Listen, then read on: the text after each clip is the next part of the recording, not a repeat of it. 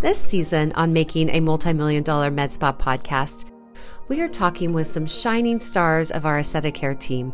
I think because where I fall short, Lori shines. I've never regretted anything in this industry, like any path that it's taken me on. What can I do today to make my coworker's job even better? Get an inside look into our team and how our med spa operates. Um, the other thing I love about working at Aesthetic here is the autonomy to say, you know what, I did this person. Um, I, I don't love the way their filler turned out. I'm going to dissolve it. I'm going to do it again, and I'm going to be able to do that because I know I can get a syringe from the rep, and I can make that right. From sclerotherapy, When I very first learned sclero, I did it 40 hours a week for three years without stopping. to our marketing team, Events. I Right. think face to face, Right. teaming up in your community. we are bearing all so that you can build the med spa of your dreams. seller. I can't sell anything. How many people did you blind? Uh, zero. Zero. There you go.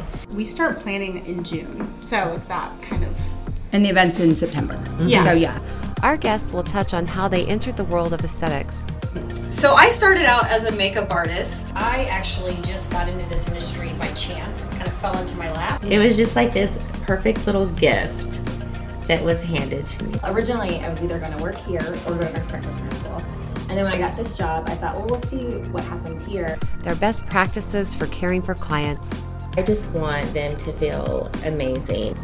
Giving them what they need in the relationship, whether it is the laser or it's time. You know, we're we're therapists, as you know. and what they are looking forward to within the industry. The industry changes so fast, and it's it's never boring. It is never boring. It's always interesting. It's fun to see change. It's fun to see what technology. I mean, it's like our cell phones. You know, they're changing so fast. We can't wait to share these beautiful stories and people with you in this season. Tune in January 4th for season two's first episode.